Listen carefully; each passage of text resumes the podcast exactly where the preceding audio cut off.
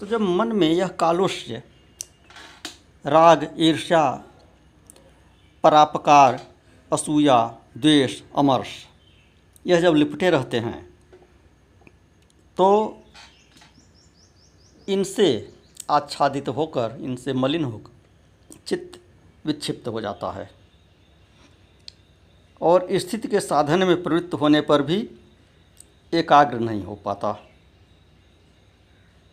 अतः इन मलों को निवृत्त करके चित्त को प्रसन्न और एकाग्र करने के लिए यह उपाय बता रहे हैं। पतंजलि महर्षि, सूत्र में कि मैत्री करुणा मुदितोपेक्षाणाम सुख दुख पुण्या पुण्य विषयाणाम भावनातश्चित्त प्रसादनम सुखी मनुष्यों को देखकर उन पर मित्रता की भावना। सुखी के साथ मित्रता। सुखी मनुष्यों को देखकर उन पर मित्रता की भावना करने से राग तथा ईर्ष्या, इन दो कालुष्य की निवृत्ति होती है। अर्थात ऐसा समझने से कि यह सब सुख मेरे मित्र को है तो मुझमें भी है। मित्रता तो किसी, उसी को कहेंगे। मित्रता, मित्र के सुख से सुखी होना, मित्र के दुख से दुखी होना। मित्र के सुख को अपना सुख समझना, मित्र के दुख को अपना दुख समझना। इसी को मित्रता कहते हैं। तो जिसको आप सुखी देखते हैं, उसके प्रति मित्रता का भाव अपने मन में लावें कि यह मेरा मित्र है।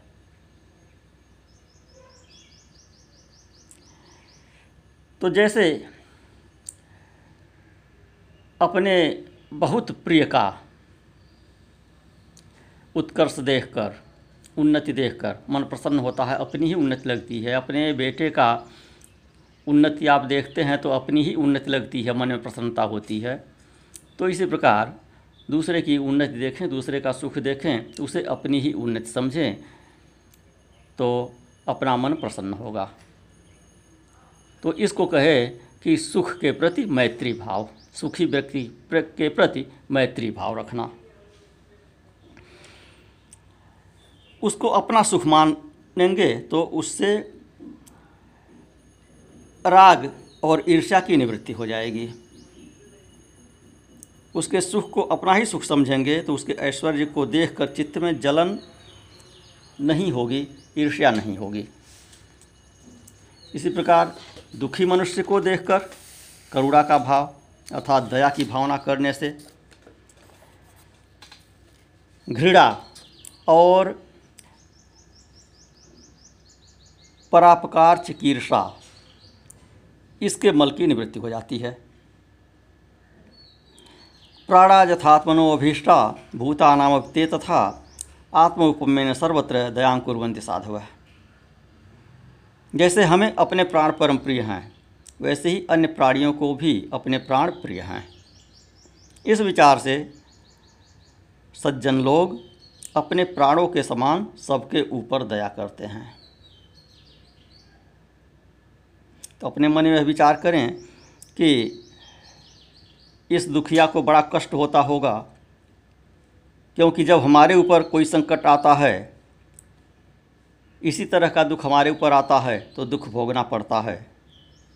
तो उसके दुख को दूर के करने की चेष्टा करते हैं तो अगले के भी दुख को दूर करने की चेष्टा करें। उसके प्रति दया करें, करुणा का भाव रखें।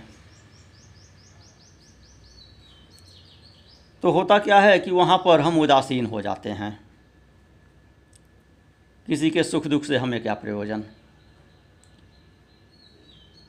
तो यह उदासीनता जो है, यह चित्त की निर्मलता में बाधक है।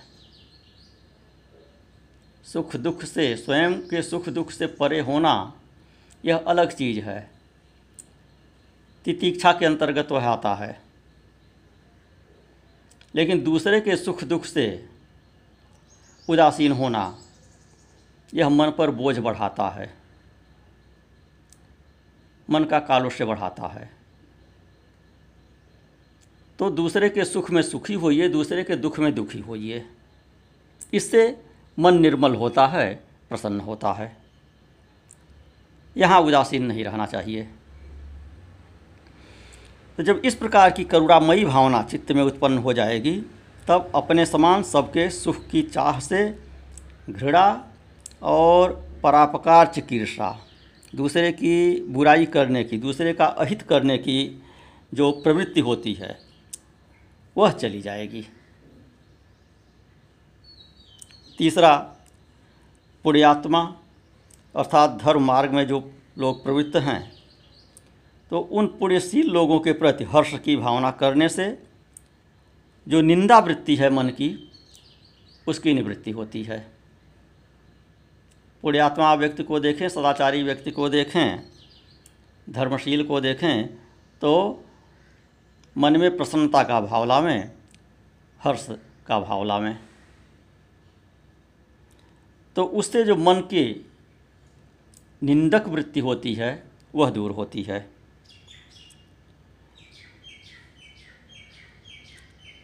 इस प्रकार मन आनंदित होता है, प्रसन्न होता है। जब इस प्रकार मुदिता भावना चित्त में उत्पन्न होती है तो असूया रूप मल अपने आप निवृत्त हो जाता है। और जो पाप मार्ग में प्रवृत्त हैं, उनमें वहाँ पे उदासीन होइए। क्षुब्ध मत होइए। उसकी निंदा भाव भी मत लाइए और प्रशंसा भाव भी मत लाइए। उससे कोई संबंध ही मत रखिए। उसकी अनदेखी करिए पूरी तरह से। इग्नोर करिए।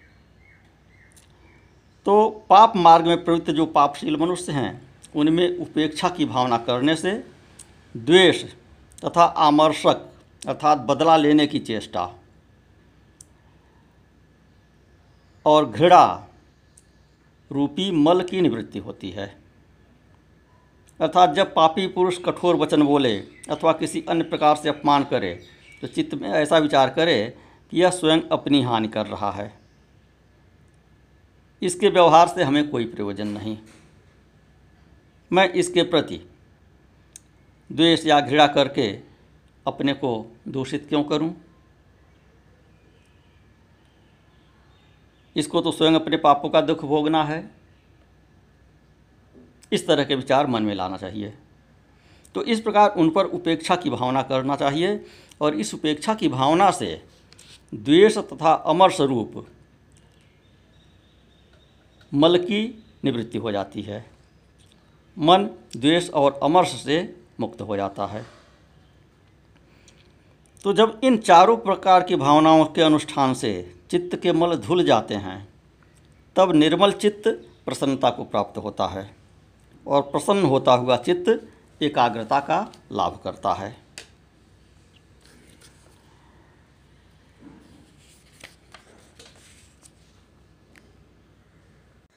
तो इस प्रकार मैत्री, करुणा, मुदिता, उपेक्षा, इन चारों को क्रम से सुखी लोगों में, दुखी लोगों में पुण्यशील लोगों में, पापी लोगों में व्यवहार करना चाहिए।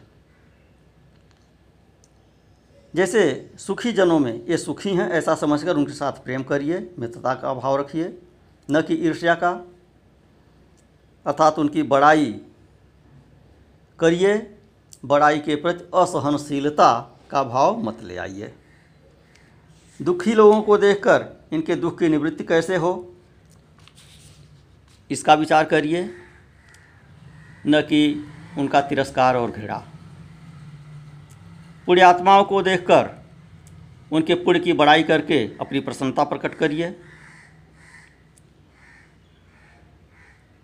न कि यह कि सोचें कि ये पुण्यात्मा है, इनका यश अधिक है, इनकी कीर्ति अधिक हो रही, लोग इनकी प्रशंसा करते हैं, इनका आदर क्यों अधिक मिलता है? ऐसा न सोचें। पुण्यात्मा लोगों का आदर करें, उनके प्रति प्रसन्नता का भाव व्यक्त करें, उन्हें देखते ही मन में, मन जो है गदगद हो जाना चाहिए।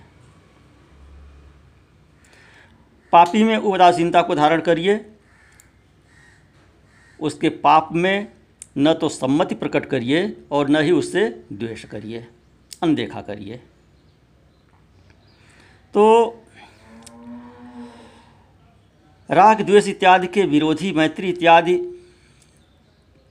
व्यवहार करने से प्रसन्नता को प्राप्त हुआ चित्त समाधि के योग्य बन जाता है, अर्थात एकाग्रता आने लगती है।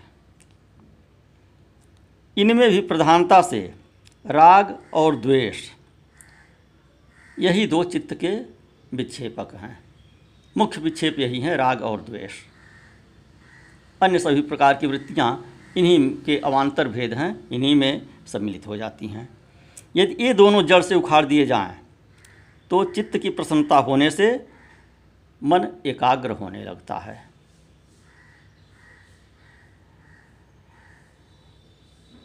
तो मैत्री इत्यादि भावनाओं से निर्मल और प्रसन्न हुआ चित्त, जिन उपायों द्वारा एकाग्र होता है।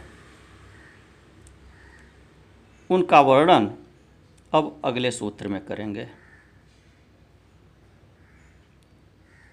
यहाँ यह बात ध्यान देने की है कि यह सभी जो उपाय बताए जा रहे हैं, अभी आगे जो कुछ सूत्रों में बताएँगे, यह सब अभ्यासी लोगों के लिए हैं, जो थोड़ा सा साधना में आगे बढ़ चुके हैं, उन लोगों के लिए है। और साधारण लोगों के लिए, जो सामान्यतः योग का अर्थ समझा जाता है, जो योगासन इत्यादि लोग दिखाते हैं, सिखाते हैं, वहाँ से आरंभ करना होता है। उसका क्रम अभी बाद में आएगा। क्योंकि वो हमारा मूल विषय नहीं है। अब अगले सूत्र से प्राणायाम की चर्चा करेंगे। और उसके बाद फिर क्रमशः जो क्रियात्मक पक्ष है योग शास्त्र का, उसकी तरफ़ आगे बढ़ेंगे। नारायण।